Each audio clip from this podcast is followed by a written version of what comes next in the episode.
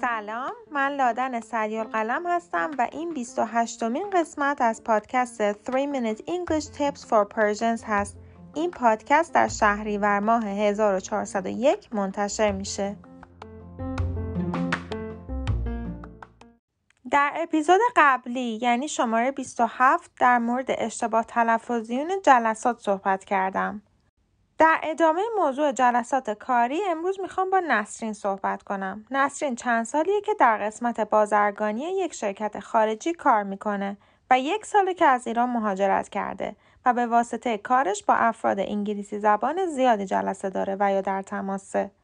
نسرین امروز می‌خواد یکم از فرهنگ جلسات در کشورهای انگلیسی زبان صحبت کنه و تجربیات خودش رو به همون بگه. سلام نسرین ممنون که دعوت منو پذیرفتی. سلام دادن جون امیدوارم عالی باشین. دوست دارم بابت محتوای کاربردی و متفاوتی که با ما به اشتراک می‌ذاری توی پادکستت ازت تشکر کنم. راستش من از وقتی به خاطر شغلم با جلسات و مذاکرات خارجی بیشتر دست و پنجه نرم کردم متوجه شدم که دونستن کاربردی زبان به اضافه فرهنگ اون زبان خیلی اهمیت داره. مثلا ما ایرانیا مخصوصا تو جلسات رسمی برای شروع صحبتمون از افراد حاضر در جلسه اجازه می‌گیریم. و من دقیقا همین کار رو کردم و توی یکی از مهمترین جلساتم که از اولین جلساتی بود که شرکت می‌کردم صحبتم با جمله with your permit شروع کردم. حالا نه تنها این جمله از نظر فرهنگی اونقدر متداول نیست بین انگلیسی زبان ها بلکه از نظر دستوری هم غلطه. اگر بخوای استفاده کنی باید بگی with your permission.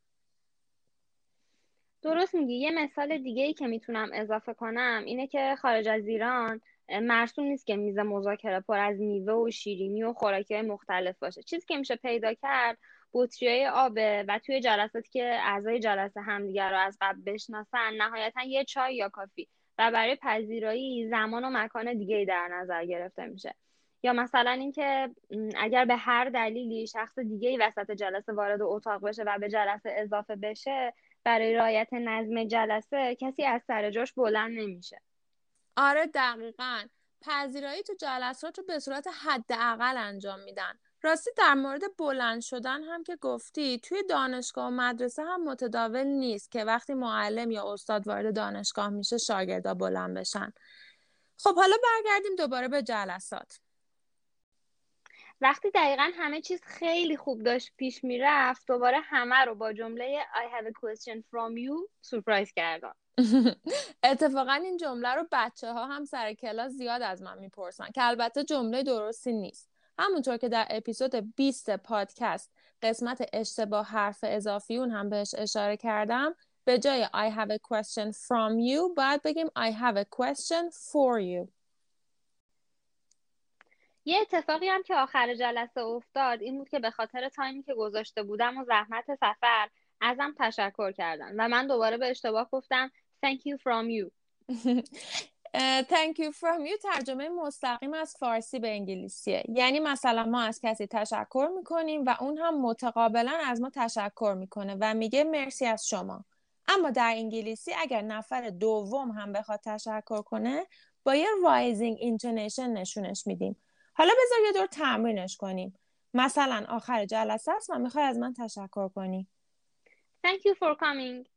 Thank you.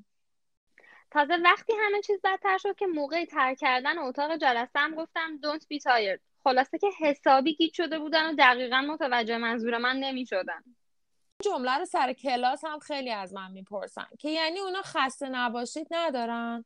حالا یه سریا هم که می‌دونن don't be tired در انگلیسی وجود نداره وقتی کلاس تموم میشه به معلمشون میگن good job که این هم جمله خوبی نیست چون good job بیشتر حالت تشویقی داره از طرف معلم به شاگرد یا از طرف یک مقام بالاتر به پایینتر نه از طرف شاگرد به معلم Thank you for accepting my invitation, Nasrin.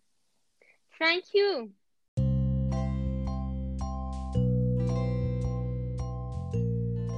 امیدوارم پادکست امروز براتون مفید بوده باشه. راستی هر جا که پادکست رو گوش می‌کنین ممنون میشم برام کامنت بذارین چون قطعا به بهتر شدن پادکست کمک می‌کنه. تا پادکست بعدی خدافز